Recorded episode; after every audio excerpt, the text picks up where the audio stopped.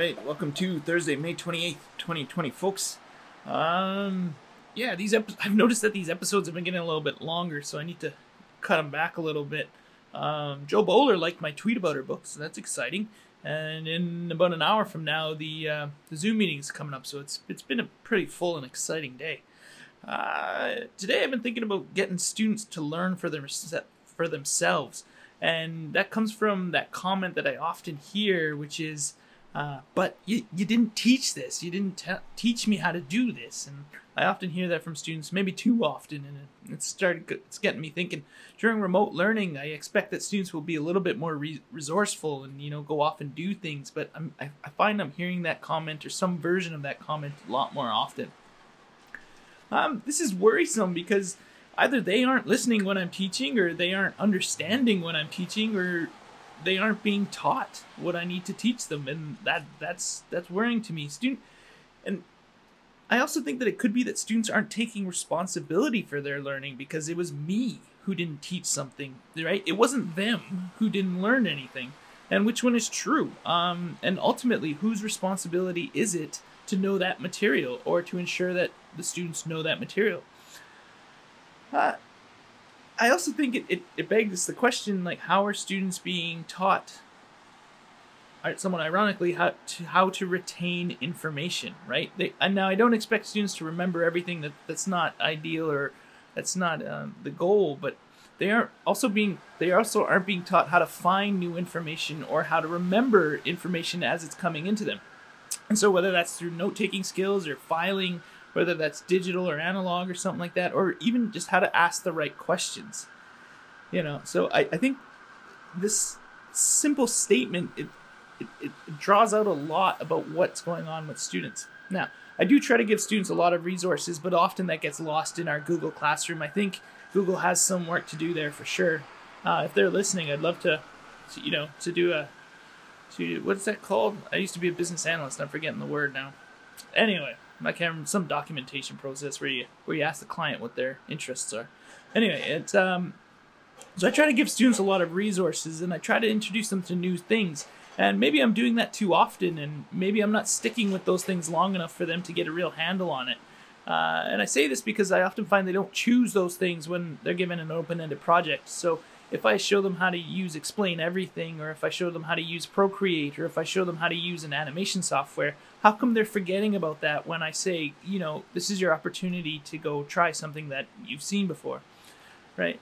Uh, the other thing I do do is is often I, I don't I tell students that I don't know the answers, and I I'll, I will admit to them that I don't have an answer if I don't have an answer. But you know, sometimes somewhat sarcastically, and students are starting to pick up on this. Is I'll just say I don't know because they because I don't want to give them the answer, and then they'll just get frustrated and they'll roll their eyes and they'll go off and do their work. But this is all in my attempt to have students d- discover. Right? I push for student discovery, and I and I guess I'm still learning how to to to teach that to students effectively. So I'm I'm still learning how to teach students how to discover effectively. And so that's something I need to work on, right? Um still, the outcome of all of this is that students are coming back and they're saying you didn't teach us, right? And they stop and they just sort of freeze and they don't move forward and that's a problem, right? Because now they have an out and if parents want to take up a beef with you, they can and I haven't achieved my goals, right? My goal of having independent learners leave my classroom because they feel like they haven't learned or they haven't learned enough to be able to figure out a, question or a problem or a challenge or whatever it is.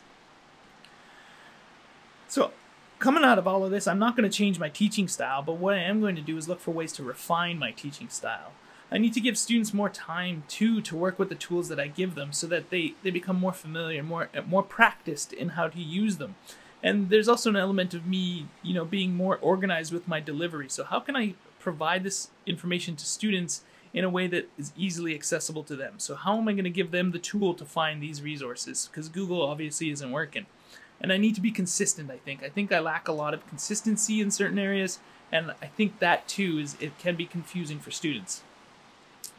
I guess you know when thinking about this and thinking about how I how this translates out into the into the world of education, I think you know, you need to figure out what skills you want your students to have. Do you want them to walk away with knowledge of the curriculum or do you want them to have techniques to approach the curriculum?